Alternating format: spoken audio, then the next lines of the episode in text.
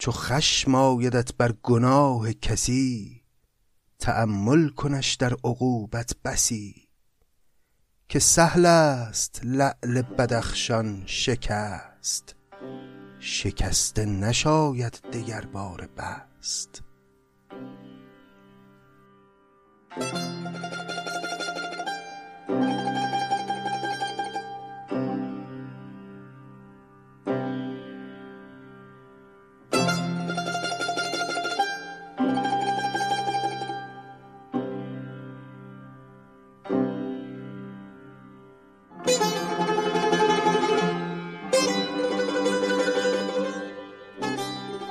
سلام. خوش آمدید به پادکست سعدی. این ششمین قسمتی است که ما در این پادکست کارمون رو شروع کردیم و همزمان داریم دو اثر از آثار سعدی رو مطالعه می‌کنیم.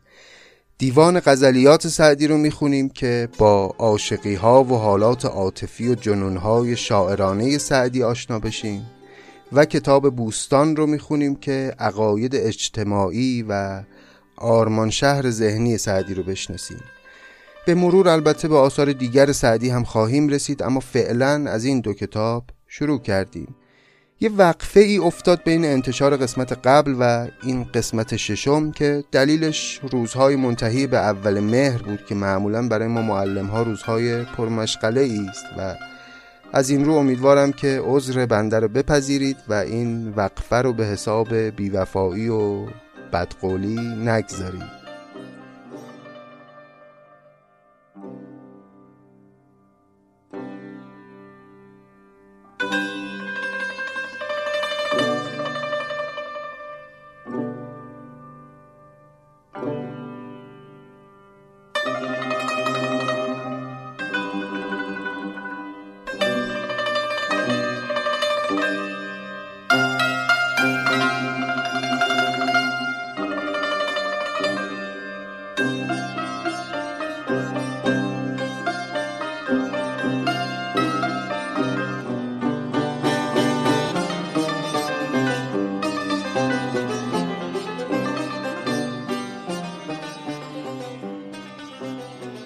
دیگه بریم به سراغ شعر سعدی و طبق معمول از دیوان غزلیات شروع کنیم. در قسمت قبل تا غزل ششم دیوان غزلیات رو خوندیم دربارش صحبت هم کردیم.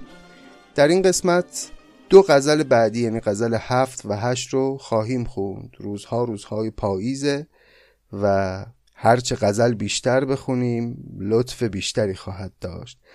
غزل هفتم دیوان غزلیات در حال و هوای فراغ و جدایی و دلتنگیه. انگار که مثلا سعدی این ابیات رو می‌خواسته در قالب یه پیغامی یا یه نامه‌ای بفرسته برای کسی برای عزیزی که ظاهرا او رو ترک کرده.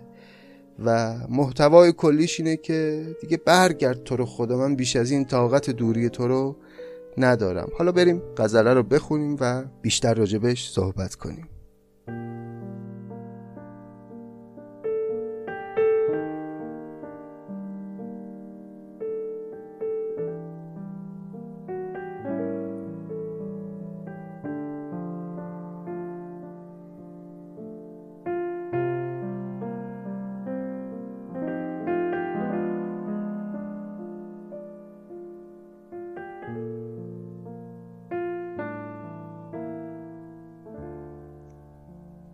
مشتاقی و صبوری از حد گذشت یارا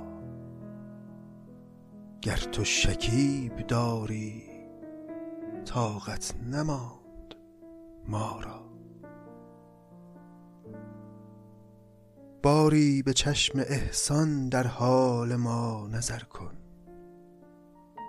که از خان پادشاهان راحت بود گدارا.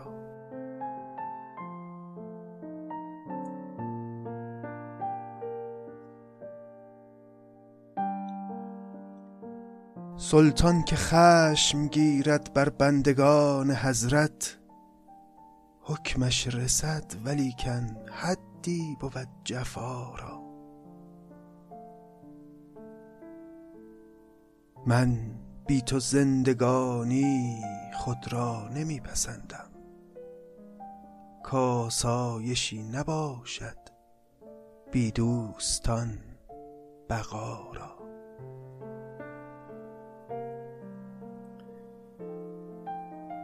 چون تشنه جان سپردم آنگه چه سود دارد آب از دو چشم دادن بر خاک من گیا را.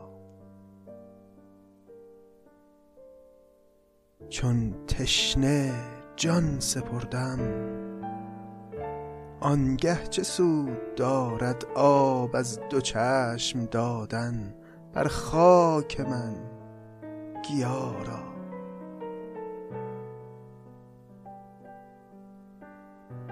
حال نیازمندی در وصف می نیاید.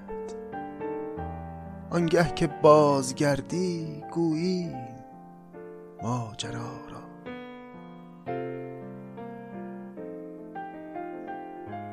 بازآ و جان شیرین از من ستان به خدمت. بازآ و جان شیرین از من ستان به خدمت. دیگر چه برگ باشد درویش بینوا را؟ یارب تو آشنا را مهلت ده و سلامت چندان که باز بیند دیدار آشنا را. نه ملک پادشا را در چشم خوب رویان وقعی است ای برادر. نه زهد پارسا را. ای کاش برفتادی برقع از روی لیلی. ای کاش برفتادی برقع ز روی لیلی. تا مدعی نماندی مجنون مبتلا را. سعدی قلم به سختی رفته است و نیک بختی. پس هر چه پیشت آید گردن بنه قضا را.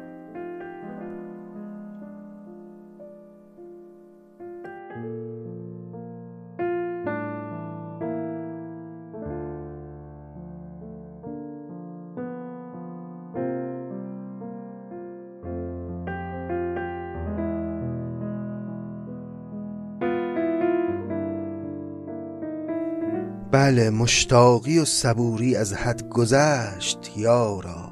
این دوتا کلمه ابتدایی این غزل چقدر پر انرژی و همین دوتا کلمه کل بار معنایی غزل رو به دوش می‌کشن. مشتاقی و صبوری. مشتاقی و صبوری از حد گذشت یارا. چقدر اشتیاق به تو داشته باشم اما صبوری کنم و این اشتیاق رو سرکوب کنم. گر تو شکیب داری طاقت نماند ما را. باری به چشم احسان در حال ما نظر کن که از خان پادشاهان راحت بود گدارا بالاخره یک گدا هم یک سهمی از عیش خان و سفره پادشاه داره دیگه. ما اگه جایگاه گدایی تو را هم داشته باشیم حقمونه که یه وقتی بالاخره به چشم احسان به ما نگاه کنی و از این ناز و بیمهری دست بکشی. یه نگاه محبت آمیزی هم به بکنی. سلطان که خشم گیرد بر بندگان حضرت حکمش رسد ولی کن حدی بود جفا را. سعدی تو خیلی از غزلهاش معشوق رو مینشونه در یک جایگاه سلطانی و پادشاهی و بیمهری های او رو احیانا تندی های او رو تشبیه می‌کنه به تندی های پادشاه. بعد در این قالب یه حرف دو پهلویی هم می‌زنه دیگه. هم گلایه رو به معشوق می‌کنه هم به پادشاه هم ظاهرا یه حرفی زده. سلطان که خشم گیرد بر بندگان حضرت حکمش رسد. ولی کن حدی بود جفا را. من بی تو زندگانی خود را نمی پسندم کاسایشی نباشد بی دوستان بقا را. ابیات خیلی ساده و روان انصافا. چون تشن جان سپردم آنگه چه سود دارد آب از دو چشم دادن بر خاک من گیارا عجب بیت تلخ و پر فکر کنید این بیت رو روی سنگ قبر کسی بنویسن مثلا. چون تشن جان سپردم رو سنگ قبر یک عاشقی بنویسن. چون تشن جان سپردم آنگه چه سود دارد؟ آب از دو چشم دادن بر خاک من گیارا وقتی که من مردم به حال تشنگی وسال تو و جرعه ای از شربت وسال تو نصیبم نشد و من به اون حال تشنگی از دنیا رفتم اون وقت بیا سر قبر من هی گریه کن. به گیاهی که از خاک من رویده از دو چشمت آب بده. دیگه اون تشنگی من که رفت نمیشه فایده نداره. پس حالا که زنده هستم منو دریاب. حال نیازمندی در وصف می نیاید. آنگه که بازگردی گوییم ماجرا را. معلومه دیگه سعدی برای کسی که رفته ولی امید داره که برگرده داره اینا رو میگه. بازا و جان شیرین از من ستان به خدمت. کلمه خدمت به معنای پیشکش یا هدیه یه چنین معانی داره. میگه تو برگرد من به عنوان هدیه به تو جان شیرینم رو تقدیم می‌کنم. بعدم میگه دیگر چه برگ باشد در ویش بینوارا برگ یعنی ساز و برگ امکانات توان مادی. یه درویش بینوایی مثل من چیزی غیر از جان نداره که بخواد به تو تقدیم بکنه. یا رب تو آشنا را مهلت ده و سلامت چندان که باز بیند دیدار آشنا را نه ملک پادشاه را در چشم خوب رویان وقعی است ای برادر نه زهد پارسا را. خوبرویان اینجوری زیبارویان معمولا هیچکی رو تحویل نمی‌گیرن. نه ملک پادشاه در چشمشون اعتباری داره وقعی مینهن به ملک پادشاه. به قدرت طرف به مکنت طرف. نه به زهد و پارسایی طرف نگاه می‌کنن. خوبرویان و زیبارویان این چنینن چی بشه دلشون نسبت به یکی گرم بشه و اون طرف این بخت رو داشته باشه که اون زیبارو نگاه محبت آمیزی بهش بندازه؟ گرچه فکر کنم زیبارویان دوران ما احوالاتشون یه خورده متفاوته. وقعی گاهی هم می نهند حالا به زهد پارسا نه اما به ملک پادشاه چرا دیگه؟ خلاصه که نه ملک پادشاه را در چشم خوب رویان وقعی است ای برادر. نه زهد پارسا را ای کاش برفتادی برقع ز روی لیلی. تا مدعی نماندی مجنون مبتلا را. اگه برقه از روی لیلی میافتاد اینهایی که مجنون رو ملامت می‌کنن دهناشون بسته می‌شد. میفهمیدن که این مجنون حق داشته که عاشق روی لیلی بشه. سعدی قلم به سختی رفته است و نیک بختی قلم رفته یعنی سرنوشت این گونه رقم زده شده. گاهی به سختی گاهی به نیک بختی دنیا اینجوریه. گاهی تلخی ها و سختی ها پیش پای آدم قرار داده میشه گاهی نیکبختی ها و شادکامی ها پس هر چه پیشت آید گردن بنه قضا را. اینجاها تو های سعدی هم گاهی وقتا رگه های اون اندیشه اشعری و جبرگرایانه سعدی رو می‌بینیم که طبیعی هم هست. قبلا هم گفتیم نتیجه طبیعی تحصیل کردن سعدی در مدرسه نظامی بغداد همین اندیشه هاست. سعدی قلم به سختی رفت است و نیک بختی پس هر چه پیشت آید گردن بنه قضا را.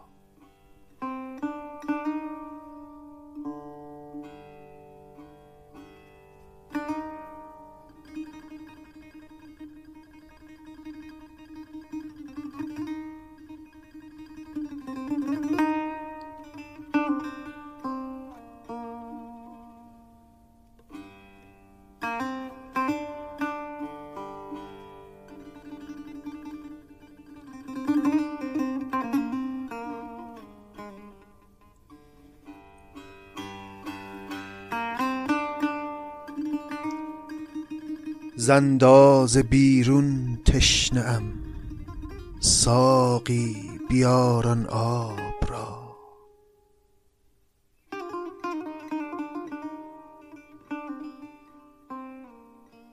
زنداز بیرون تشنه ساقی بیاران آب را. اول مرا سیراب کن. وانگه بده اصحاب.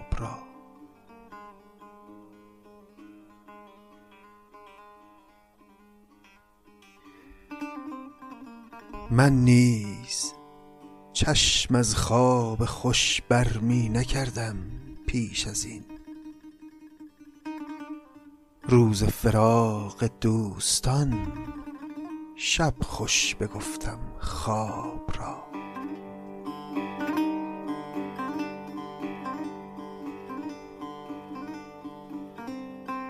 هر پارسا را کان صنم در پیش مسجد بگذرد. چشمش بر ابرو افکند باطل کند محراب را.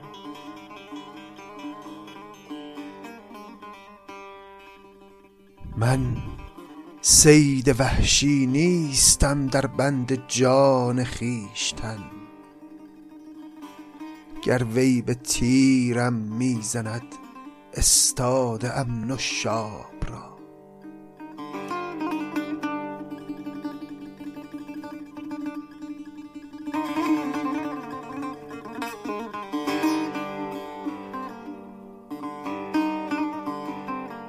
مقدار یار هم نفس چون من نداند هیچ کس. ماهی که بر خشک اوفتد قیمت بداند آب را.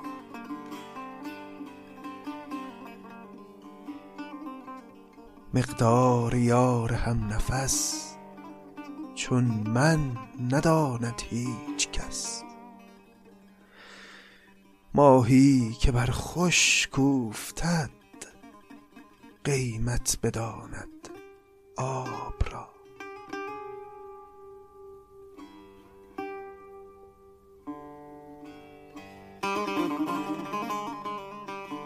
وقتی در آبی تا میان دستی و پایی می‌زدم. اکنون همان پنداشتم دریای بی پایاب را. امروز حالا غرقه ام تا با کناری اوفتم آنگه حکایت گویمت. درد دل غرقاب را.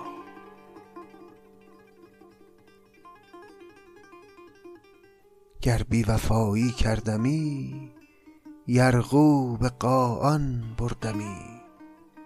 کان کافر اعدا می کشد وین سنگ دل احباب.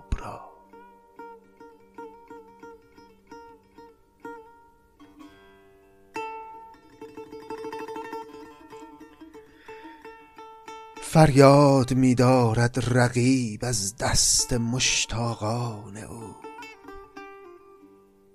آواز مطرب در سرا زحمت بود بواب را.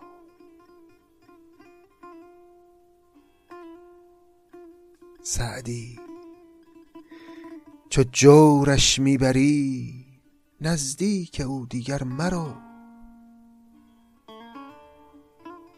سعدی چو جورش می‌بری نزدیک او دیگر مرو. ای بی بصر من می‌روم او می‌کشد قلاب را.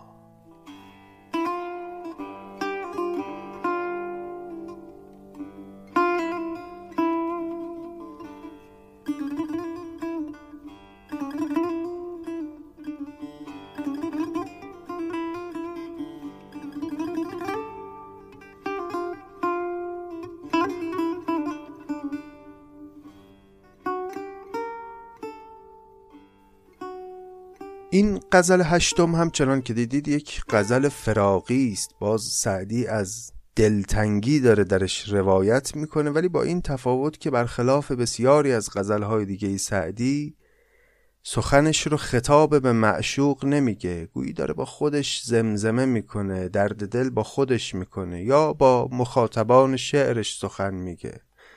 زندازه بیرون تشنه امساقی بیارن آب را. آن آب هم یعنی آن آب سکراور آتشین. یعنی شراب. اول مرا سیراب کن وانگه بده اصحاب را. من نیز چشم از خواب خوش بر می نکردم پیش از این. منم قبلنا خوب می خوابیدم. چشمم را از خواب خوش باز نمی کردم. روز فراق دوستان شب خوش بگفتم خواب را. اون زمانی که دچار غم فراق دوستان شدم و از عزیزانم دور افتادم دیگه به خواب خوش گفتم شب خوش یعنی خدا حافظ خدا حافظ خواب خوش. یعنی دیگه خواب خوش به چشمم نیامد. حالا این دوستان کیان که سعدی در فراغ اونها چنینه؟ احتمالا پاسخ این سوال رو باید در بیت سوم جستجو کنیم. هر پارسا را کان سنم در پیش مسجد بگذرد چشمش بر ابرو افکند باطل کند محراب را. کلمه سنم یعنی بت متا در ادبیات کهن ما عموما استعاره است از محبوب و معشوق زیبارو چون بتها رو معمولا زیبا می ساختن دیگه. حالا میگه هر پارسا را کان سنم در پیش مسجد بگذرد. اگه اون سنم زیباروی ما اون بت دلفریب ما از جلوی مسجد یک پارسایی بگذره و چشمش بر ابرو افکند یعنی چشم اون پارسا بیفته به ابروان این بت زیبارو باطل کند محراب را. یعنی یه نظر کافی اون پارسا اون زاهد چشمش به ابروی این بت بیفته تا محراب عبادت مسجدش باطل بشه اساسا از اعتبار ساقط بشه نزد اون پارسا. نسبت بین ابرو و محراب رو هم دقت داریم دیگه که هر دو خمیده هستن. یعنی وقتی اون پارسا چشمش به خم ابروی اون بت زیبارو میفته دیگه محراب عبادت به چشمش نمیاد. حافظم میگه در نمازم خم ابروی تو با یاد آمد حالتی رفت که محراب به فریاد آمد. اونجا هم داره نسبتی بین محراب و ابرو که هر دو خمیده هستند برقرار می‌کنه. معلومه که این تشبیه رو سعدی زودتر از حافظ کشف کرده. من سید وحشی نیستم در بند جان خیشتن گر وی به تیرم می‌زند استاده ام نشاب را. نشاب یعنی تیرها. من اون شکار وحشی بیابانی نیستم که وقتی شکارچی تیرم می‌زنه فرار کنم در بند جانم باشم. جان کجا بود؟ جان برای من اهمیتی نداره در عالم عاشقی. وقتی معشوق به من تیر می‌زنه من با همه وجود ایستادم مقابل اون تیرها. مقدار یار هم نفس چون من نداند هیچ کس. کلمه مقدار دقیقا به معنای ارزش هست. مقدار یار هم نفس چون من نداند هیچ کس. چرا؟ ماهی که بر خوش کوفتد قیمت بداند آب را. وقتی در آبی تا میان دستی و پایی می‌زدم. اکنون همان پنداشتم دریای بی پایاب را. پایاب قسمت کم عمق آب رو میگن. جایی که وقتی انسان میره توش پای آدم به زمین می‌رسه. قسمت کم عمق رودخونه یا دریا. حالا سعدی میگه وقتی در آبی تا میان دستی و پایی می‌زدم. یه وقتی من گرفتار یک آبی بودم که تا کمرم بود و تو همون آب یه دست و پایی می‌زدم. حالا این حرف رو می‌تونیم هر جوری تعویل کنیم دیگه تفسیر کنیم. می‌تونه مثلا منظورش این باشه که یعنی یه روزگاری من گرفتار یه عشق کم عمقی بودم. اکنون همان پنداشتم دریای بیپایاب را. اما الان گرفتار یه دریای بیپایابی شدم یعنی دریای عمیق دریای بیکران. منتها اون دریا هم باز همان پنداشتم. یعنی الانی که غرقه در این دریای بیپایا به عمیق شدم برام فرقی نداره با اون آب کم عمقی که درش آبتنی می‌کردم. گویی یعنی خوشاینده برای من این. بودن در دریای بیپایاب بعد در بیت بعد نکته بسیار لطیفی رو میگه. میگه امروز حالا غرقه ام تا با کناری اوفتم آنگه حکایت گویمت درد دل غرقاب را. ببین الان من نمی‌تونم درباره حالم با تو سخن بگم. الان سرگرم غرق بودن خودمم. امروز حالا غرقم. تا با کناری اوفتم آنگه حکایت گویمت درد دل غرقاب را. یه روزی اگر کناری پیدا کردم به ساحلی رفتم از اعماق این دریا فارغ شدم. اون زمان برات حکایت می‌کنم میگم که درد دل یه آدم غرقاب چیه؟ گر بیوفایی کردمی یرغو به قاان بردمی. یرغو یعنی محاکمه اینجا معنای شکایت میده. قاان هم که نام عمومی پادشاهان چینه یا حاکمان مغول رو هم بهشون میگن قاان خب سعدی در دوران حمله مغولان زندگی می‌کنه دیگه. یعنی اگه بخواد یه انسان خونریز سنگدل رو مثال بزنه میگه همین قاان یا حاکم مغول. حالا این بیت حرف اصلیش اینه که تو اونقدر نامهربان و سنگدلی که میشه شکایتت رو برد پیش یک خونریز سنگدلی مثل قاان یعنی تو از اونم بدتری. چرا؟ چون آن کافر اعدا می‌کشد. این سنگ دل احباب را اون حاکم مغول کافر دشمنانش رو که ما مسلمونا باشیم می‌کشه. اما توی سنگ دل احباب رو می‌کشی عاشقانت رو می‌کشی. مقصود از کشتن هم معلومه دیگه یعنی عاشق می‌کنی طرفو اما به وصل نمیرسونی. حالا سعدی میگه گر بیوفایی کردمی یرقو به قاان بردمی. یعنی می‌تونستم شکایتت رو ببرم نزد قاان اما نکردم بیوفایی نکردم و این کارو نکردم.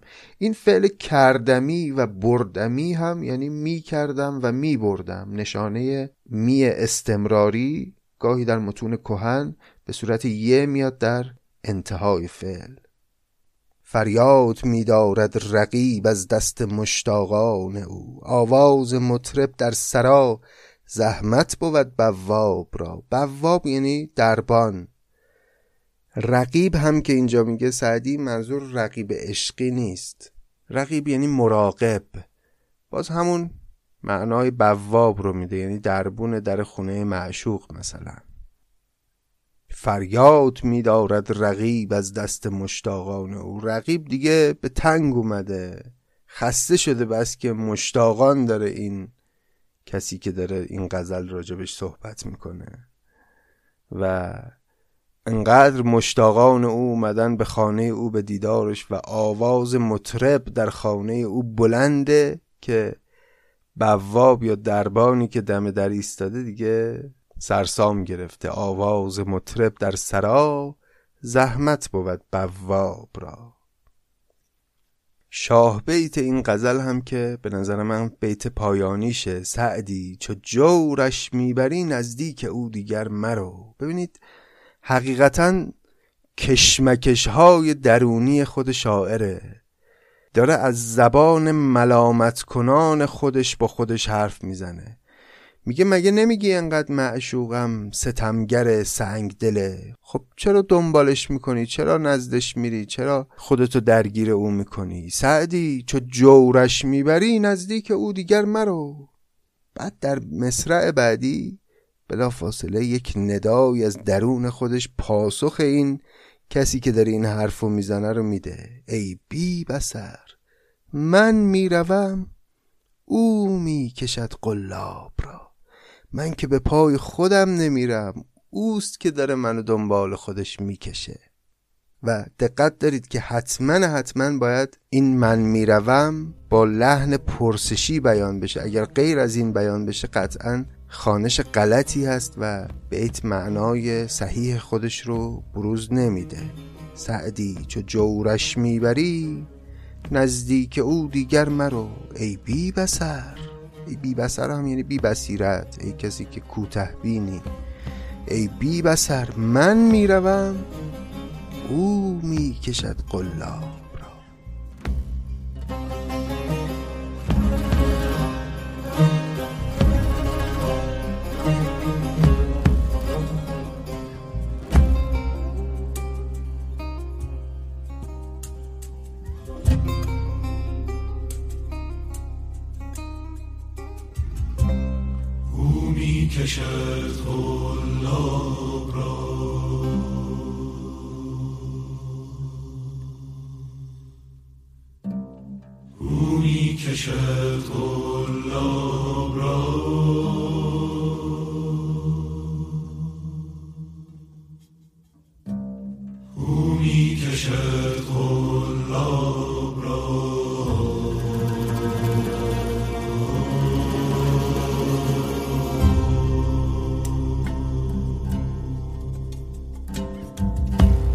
زنداز بیرون تشنه ساقی بیاران اول مرا سیراب کن وانگه بده اصحاب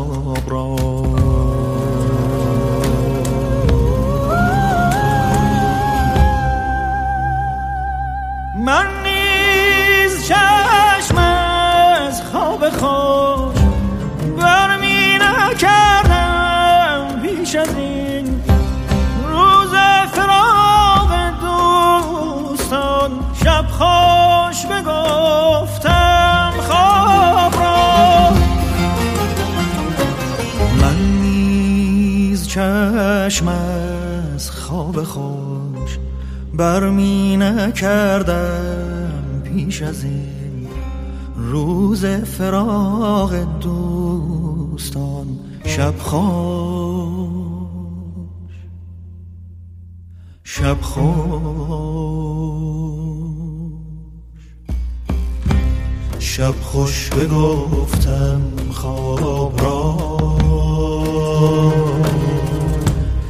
شب خوش بگفتم خواب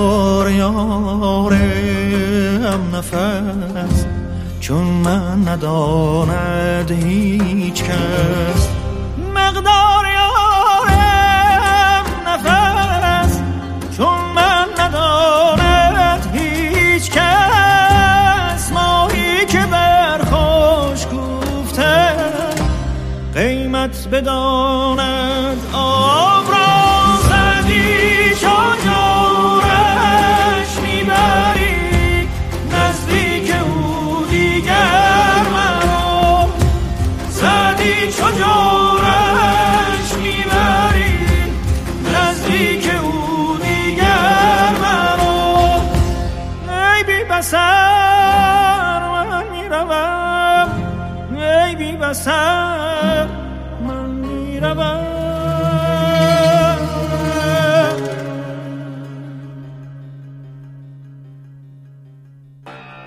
او می کشد قلاب را او می کشد قلاب را او می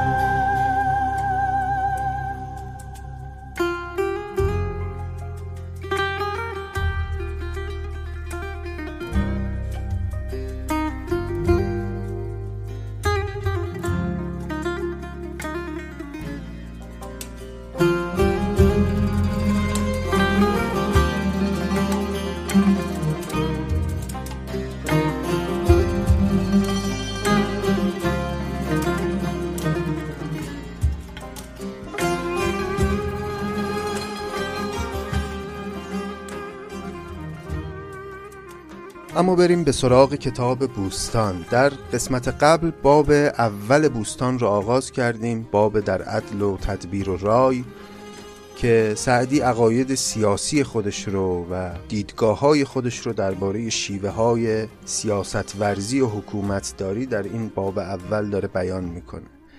دیدیم که ابتدای باب با یه سری کلیات آغاز شد. ابتدا سعدی مقداری حرفهای کلی زد خطاب به حاکمان و پادشاهان که عدل رو رعایت کن به حال رعیت برس و از آه یک مظلومی که ظلم بهش شده غافل مشو.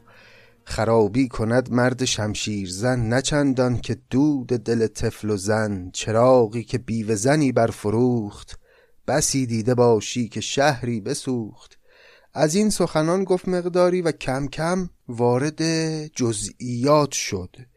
یه سری راهکارهای جزئی برای موفقیت یک حکومت رو در واقع پیشنهاد داد به مخاطب شعرش که در این باب طبیعتا حاکمان و پادشاهان هستند. در ادوار مختلف پادشاه خاصی رو هم خطاب قرار نمیده. به طور کلی نکاتی رو درباره مملکت داری به عموم حاکمان میگه. رسید به نکات جزئی تر سعدی و درباره این گفت که مثلا بازرگانان و مسافرانی که وارد مملکت تو میشن اینا خیلی مهمه که بهشون خوش بگذره. خیلی مهمه که باهاشون خوش رفتاری کنی برای اینکه بعدا اینها میرن به کشورهای دیگه و اگر بد ببینن از تو میرن و جاهای دیگه تعریف می‌کنن و نام تو به زشتی شهرت پیدا می‌کنه همه جا. اینا رو گفت ولی باز در انتهای سخنی که قسمت قبل خوندیم به این هم اشاره کرد سعدی که ز بیگانه پرهیز کردن نکوست که دشمن توان بود در زی دوست. یعنی اینجور هم نباشه که خیلی خوشبین باشی به این کسانی که وارد مملکتت میشن. نه ممکنه بین اینها کسانی باشن که دشمن باشن و قصد جاسوسی داشته باشن. پس با چشم باز ازشون پذیرایی کن و باشون خوش رفتاری کن. و در نهایت هم گفت اگر که کسی از بین اینها تو زرد از آب در اومد و مطمئن شدی که فتنه ای در سر داره خودت مجازاتش نکن از کشور بیرونش کن. غریبی که پرفتنه باشد سرش میازار و بیرون کن از کشورش. تو گر خشم بر وی نگیری رواست. که خود خوی بد دشمنش در قفاست. درد سر میشه برات اگه بخوای مثلا زندانیش کنی یا اعدامش کنی. اینم گفتیم که اینا رو که میگه سعدی پیداست که نظر داره به ماجرای بازرگانان مغل که اومدن به ایران در زمان خارزمشاهیان و ایرانی ها اون بازرگانان رو اموالشون رو گرفتن و کشتنشون و یکیشون تونست فرار کنه و همین قصه بلایی که ایرانی ها به سر این بازرگانان اووردن انگیزه و بهانه ای شد برای چنگیز مغول که به ایران حمله کنه و اون فاجعه به بار بیاد. تا اینجا رو خونده بودیم بریم ادامه ابیات رو بخونیم. ادامه باب اول بوستان که هنوز در واقع ما در ابتدای باب اولیم هنوز به اون حکایت هایی که سعدی تعریف می‌کنه در باب اول نرسیدیم. داریم یه سری صحبت های کلی که سعدی درباره مملکت داریم میگه که برخیاش هم البته دیگه کلی نیست و وارد جزئیات میشه. داریم اینها رو می‌خونیم. ادامه نکاتی که سعدی میگه از این قراره. قدیمان خود را بیفزای قدر که هرگز نیاید ز پرورد قدر. چو خدمت گذارید گردد کهن حق سالیانش فراموش مکن. گرو را حرم دست خدمت ببست تو را بر کرم همچنان دست هست. این نکته که میگه خیلی جالبه. همون چیزی که ما بهش امروز میگیم تأمین اجتماعی. میگه قدیمان خود را بیافزای قدر که هرگز نیاید ز پرورد قدر. قدر با غین یعنی بیوفایی پیمان شکنی خیانت. اون کسانی که از قدیم از گذشته با تو همکاری کردن به تو خدمت کردن اینا رو قدرشون رو بدون و جایگاهشون رو بالاتر ببر. چرا؟ چون کسی که تو پروبال خودت بزرگ شده و به جایی رسیده این هیچ وقت به تو بیوفایی نمی‌کنه خیانت نمی‌کنه. چو خدمت گذارید گردد کهون حق سالیانش فراموش مکن.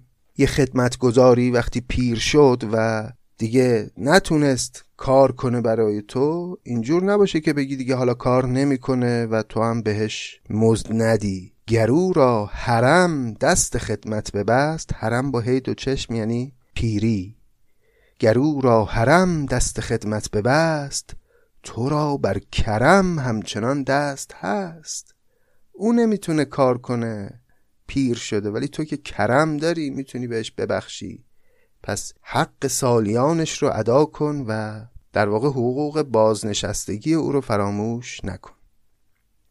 شنیدم که شاپور دم در کشید چو خسرو به رسمش قلم در کشید چو شد حالش از بینوایی تباه نبشت این حکایت به نزدیک شاه چو بزل تو کردم جوانی خیش به هنگام پیری مرا نمز پیش. عمل گردهی مرد منعم شناس. عمل منظور شغل دیوانی شغل حکومتی. می‌خوای شغل به کسی بدی؟ به انسان فقیر و بیچیز نده. به انسانی بده که خودش دستش به دهنش می‌رسه. عمل گردهی مرد منعم شناس که مفلس ندارد ز سلطان حراس چو مفلس فرو برد گردن به دوش از او بر نیاید دگر جز خروش. گردن به دوش فرو بردن یعنی سر و پایین انداختن از شرمندگی یعنی مفلس اگه یه کاری بکنه و خیانتی در امانت بکنه و به فرض از اون مسئولیتی که داشته سوء استفاده بکنه بعد که تو مجازاتش کردی کاری ازش بر نمیاد جز خروش و زاری و عذرخواهی. از او بر نیاید دیگر جز خروش. یعنی جبران نمی‌تونه بکنه خطای خودشو. اما مرد منعم اینجوریه که اگه یه خیانتی در امانت کرد می‌تونی اموالشو به نفع حکومت مصادره بکنی. چون مشرف دو دست از امانت بداشت بباید بر اون ناظری برگماشت. ورو نیز در ساخت با خاطرش ز مشرف عمل بر کن و ناظرش. مشرف اینجا یه شغل حکومتیه که یه چیزی جمع بین مثلا سازمان بازرسی و سازمان برنامه بودجه یعنی مشرفان هم برنامه ریزی برای دخل و خرج می‌کردن در مملکت و هم نظارت می‌کردن بر اینکه این هزینه ها درست مصرف بشه. البته جاهای دیگه مشرف به معنای جاسوس هم هست ولی اینجا به اون معنا نیست. چون مشرف دو دست از امانت بداشت بباید بر اون ناظری برگماشت. اگه مشرف امانت داری نکرد و احساس کردی که داره کارش درست انجام نمیده یه ناظری براش بذار. ورو نیز در ساخت با خاطرش ز مشرف عمل بر کن و ناظرش. اگه اون ناظره دیدی رفیق شد با این مشرف و هر دو با هم به طور هماهنگ داشتن خلافکاری می‌کردن هر دوتا رو از عمل ازل کن. خدا ترس باید امانت گذار امین که از تو ترسد امینش مدار. امین باید از داور اندیشناک نه از رفع دیوان و زجر و هلاک.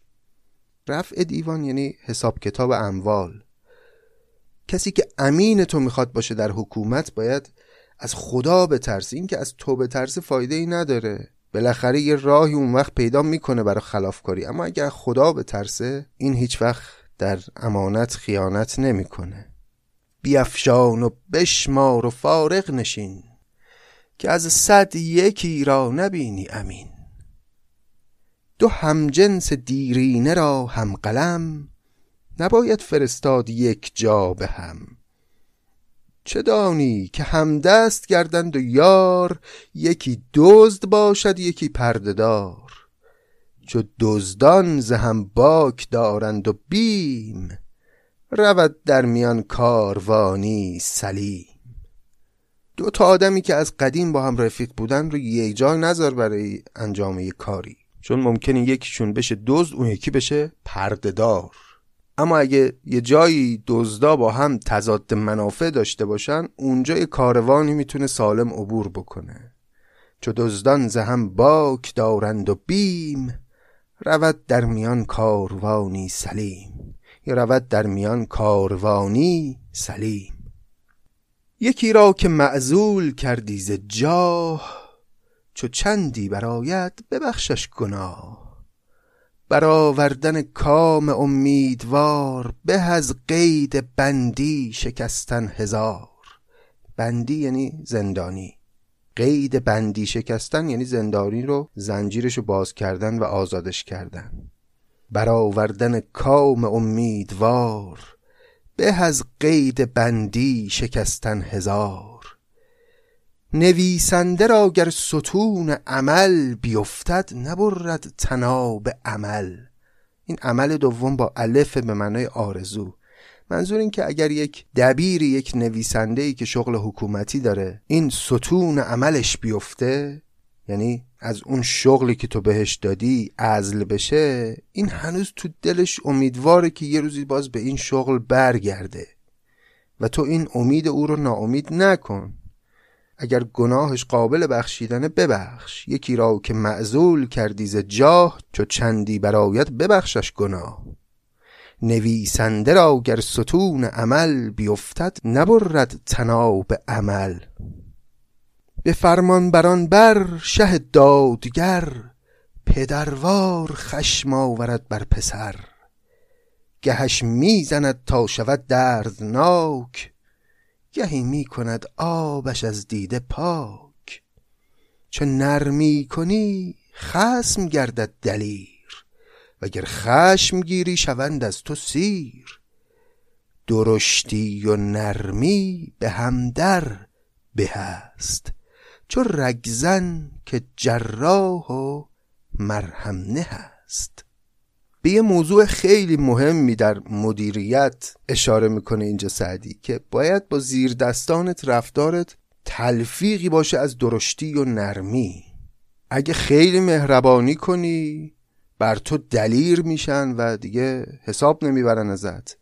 اگر هم بخوای خیلی سخت و خشن با همه برخورد بکنی که ازت سیر میشن و ازت زده میشن و کینه تو رو به دل می‌گیرن. چون نرمی کنی خسم گردد دلیر. وگر خشم گیری شوند از تو سیر. درشتی و نرمی به همدر به هست. چون رگزن که جراح و مرهم نه هست رگزن در واقع یک شغلی بوده در گذشته زیر مجموعه مشاغل پزشکی که بهش فساد هم می‌گفتن. این فساد میومد رگ رو فست می‌کرد. یه نیشتری به رگ می‌زد این خونهای آلوده مثلا خارج می‌شد. بعد خودش مرهم میذاش به اون جایی که نیش زده بود و پانسمان می‌کرد. درشتی و نرمی به هم در به هست چو رگزن که جراح و مرهم نه هست جوان مرد و خوشخوی و بخشنده باش چو حق بر تو پاشد تو بر خلق پاش. نیامد کسان در جهان کو بماند مگر آن کز او نام نیکو بماند. حالا اون جزئیات رو گفت سعدی باز دوباره اومد یه سری حرفهای کلی درباره اینکه باید به دنبال نام نیکوی خودت باشی و باید هوای مردم رو داشته باشی چو حق بر تو پاشد تو بر خلق پاش. نیامد کسان در جهان کو بماند مگر آن که او نام نیکو بماند. نمردان که ماند از پس وی به جای پل و خانی و خان و مهمان سرای اون پادشاهی که بعد از مرگش ساخت و سازها و امارتها و بناها و چیزهایی که به کار مردم میاد باقی بمونه همیشه همه خیرش رو میگن و نامش به نیکویی باقی خواهد موند.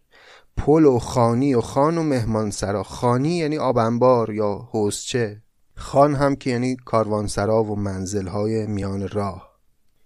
نمردان که ماند پس از وی به جای پل و خانی و خان و مهمان سرای. هر آن کو نماند از پسش یادگار درخت وجودش نیاورد بار. وگر رفت و آثار خیرش نماند نشاید پس از مرگش الحمد خواند. چو خواهی که نامت بود جاودان مکن نام نیک بزرگان نهان. همین نقش برخوان پس از عهد خیش که دیدی پس از عهد شاهان پیش. همین کام و ناز و طرب داشتند به آخر برفتند و بگذاشتند. یکی نام نیکو ببرد از جهان یکی رسم بد ماند از او جاودان اگر می‌خوای آیندگان نام نیک از تو ببرن تو بی خودی هی بد پادشاهان پیش از خودت رو نگو. چو خواهی که نامت بود جاودان مکن نام نیک بزرگان نهان. اگه پادشاهان قبل از تو کارای خوبی کردن بگو به زبون بیار. هی با دستگاه های تبلیغاتی سعی نکن اون دوره رو یک دوره سیاه مطلقی نشون بدی که انگار هیچ اتفاق خوبی درش نیفتاده و هرچه خوبیست در زمان توست. اگه اینطوری رفتار بکنی بعدی ها هم که بیان با توی همچین رفتاری می‌کنن. همین نقش برخان پس از عهد خیش که دیدی پس از عهد شاهان پیش. حکومت ها یکی پس از دیگری میان و میرن. این طبیعت و رسم جهان و روزگاره. همین کام و ناز و طرب داشتند. به آخر برفتند و بگذاشتند. یکی نام نیکو ببرد از جهان. یکی رسم بد ماند از او جاودان. به سمع رضا مشنو ایزای کس. وگر گفته آید به غورش برس. ایزا یعنی همون آزار. اگه اومدن به تو گفتن آقا بیا فلانی رو مثلا اعدامش کنیم بیا فلانی رو زندانش کنیم. اینجور پیشنهادایی که بهت داده میشه رو به سمع رضا نشنو. وقتی هم که میان بهت میگن بسیار در جرفای کار بیاندیش به غورش برس. یعنی عمیق دربارش تحقیق کن. به سمع رضا مشن و ایزای کس وگر گفته آید به غورش برس. گنهکار را عذر نسیان بنه چو زنهار خواهند زنهار ده. نسیان یعنی فراموشی اگه کسی جرمی مرتکب شد تو بذار به حساب اینکه فراموش کرده مثلا قانون رو رعایت کنه یا فرمان تو رو به جا بیاره. گنهکار را عذر نسیان بنه. چو زنهار خواهند زنهار ده. زنهارم که اینجا یعنی امان. اگه ازت امان خواستن خواستن که ببخشیشون ببخش. گر آید گنهکاری در پناه نه شرط است کشتن به اول گناه. چو باری بگفتند و نشنید پند بده گوشمالش به زندان و بند.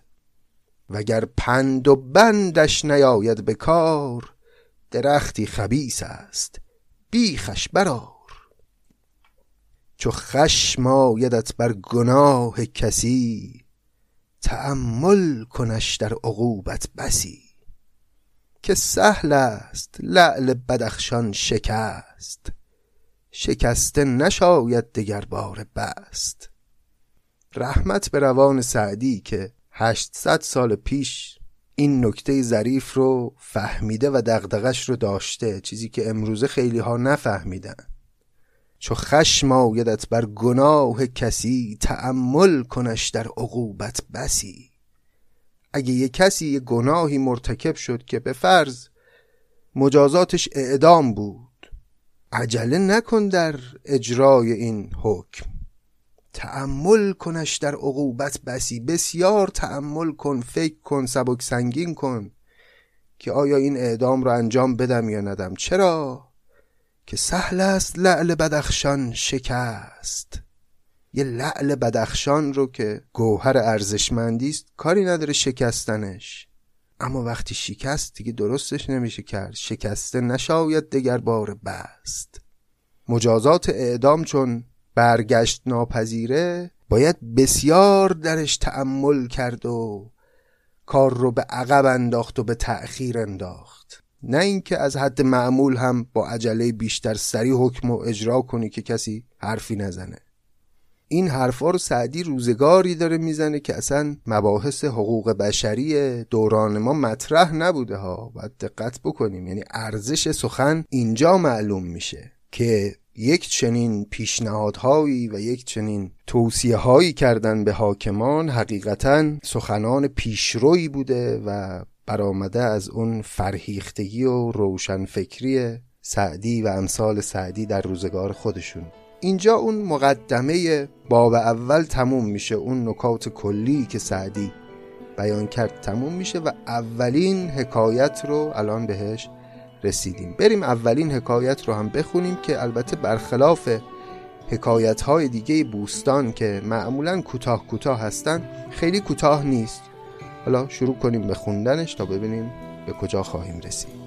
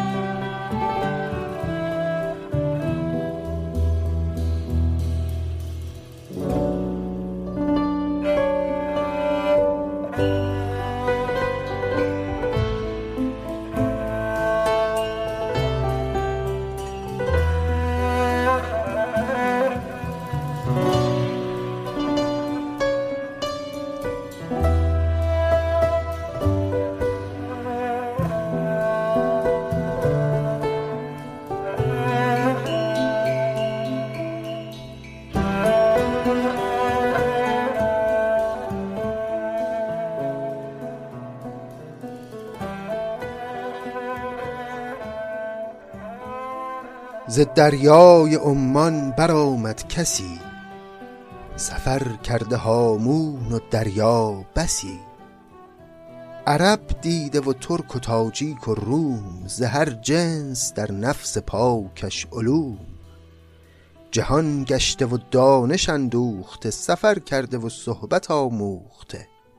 به هیکل قوی چون تناور درخت ولیکن فرو مانده بی برگ. سخت. دو صد رقعه بالای هم دوخته ز حراق و او در میان سوخته.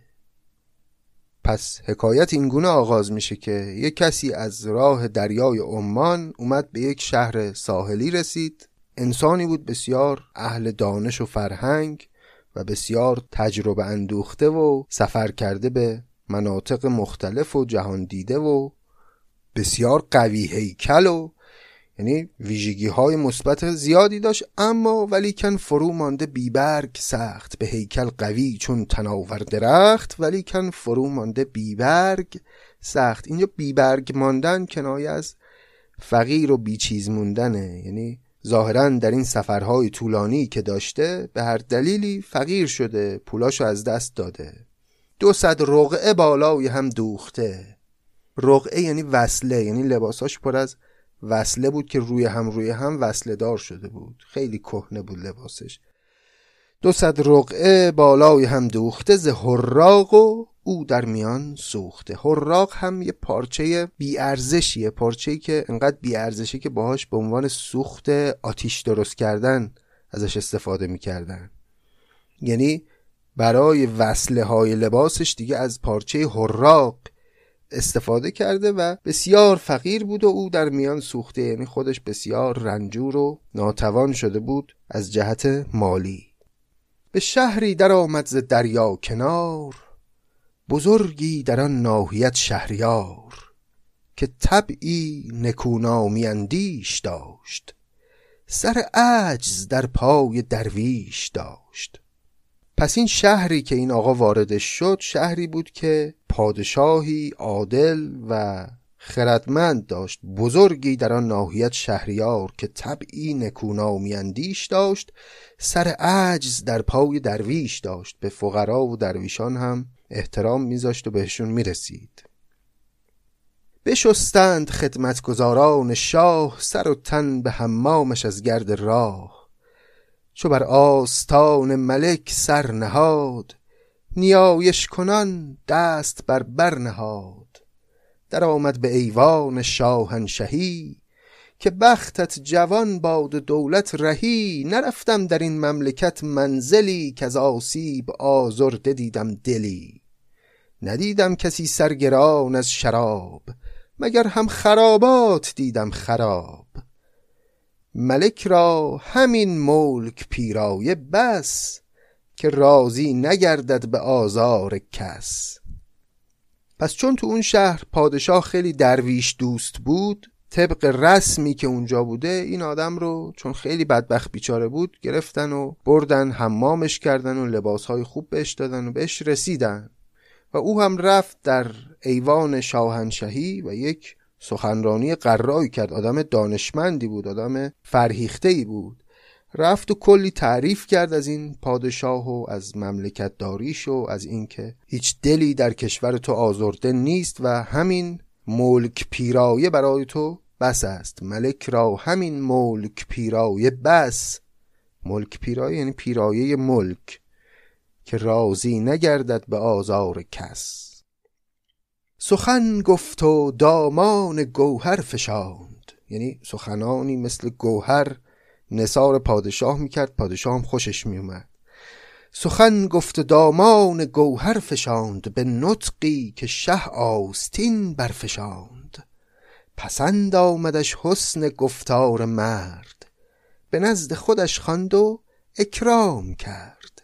زرش داد و گوهر به شکر قدوم.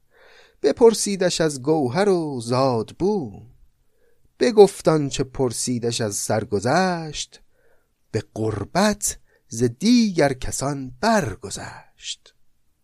پس پادشاه انقدر خوشش اومد از حرفای این مرد که او رو نزد خودش فرا خوند و علاوه بر اون اکرام های معمولی که می‌کردن به او زر داد بهش گوهر داد و کم کم این مرد تونست خودش رو جا کنه نزد پادشاه و به پادشاه نزدیک شد بپرسیدش از گوهر و زادبوم یعنی شاه از زندگی و سرگذشت این مرد سوال کرد و او هم پاسخ داد و در نهایت بگفتان چه پرسیدش از سرگذشت به قربت زدیگر کسان برگذشت. قربت با قاف به معنی نزدیکی.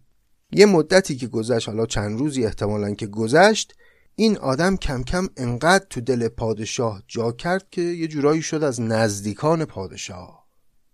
ملک با دل خیش با گفتگو که دست وزارت سپارت به دو کلمه دست اینجا به معنی مسنده. پادشاه با خودش داشت فکر می‌کرد که بیام و مسند وزارت رو بدم به این آدم.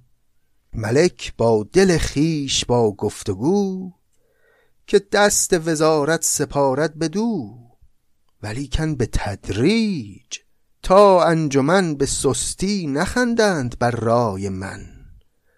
به عقلش بباید نخست آزمود به قدر هنر پایگاهش فزود.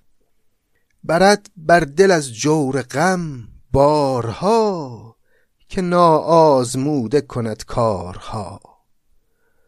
چو قاضی به فکرت نویسد سجل نگردد ز دستار بندان خجل. نظر کن چو سوفار داری به شست نه آنگه که پرتاب کردی ز دست. چو یوسف کسی در صلاح و تمیز به یک سال باید که گردد عزیز.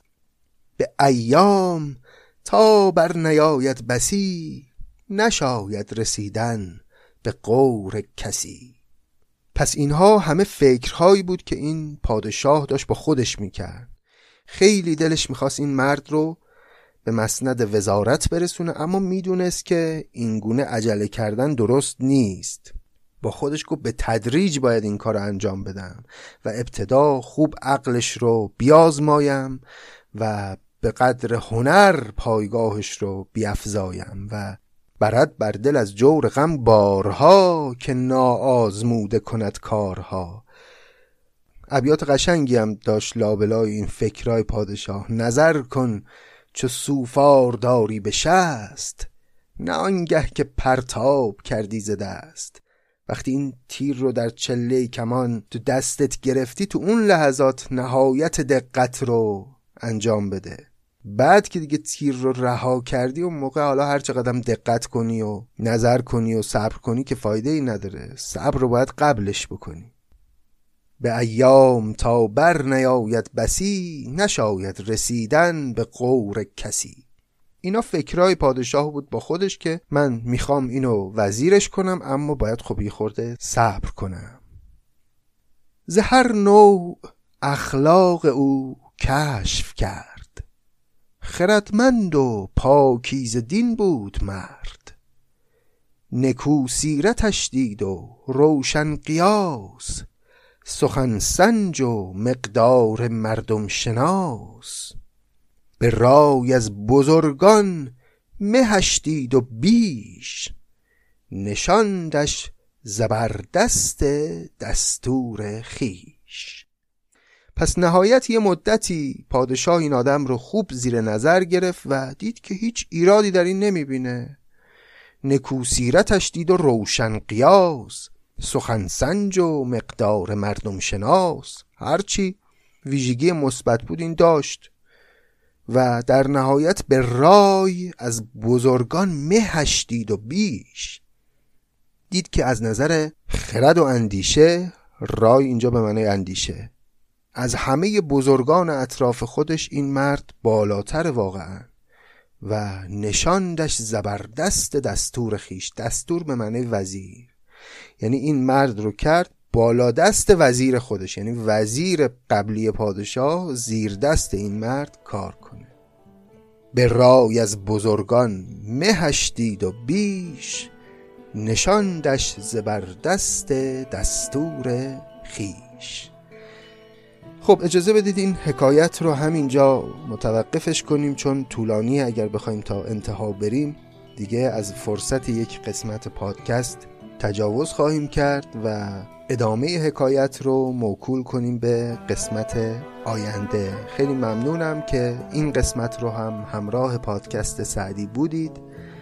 باز هم ممنونم از دوستانی که پادکست سعدی رو در این وقفه ای که بین دو قسمت افتاد فراموش نکردن و سراغ ما رو گرفتن و عذرخواهم اگر در این روزهایی که سال تحصیلی آغاز شده و مشغله ما کمی بیشتره شاید نتونیم به طور مرتب قسمت های پادکست رو منتشر کنیم اما البته من تلاشم رو خواهم کرد که نهایتا هر دو هفته یک بار یک قسمت منتشر بشود. سپاسگزار از همه لطفای شما.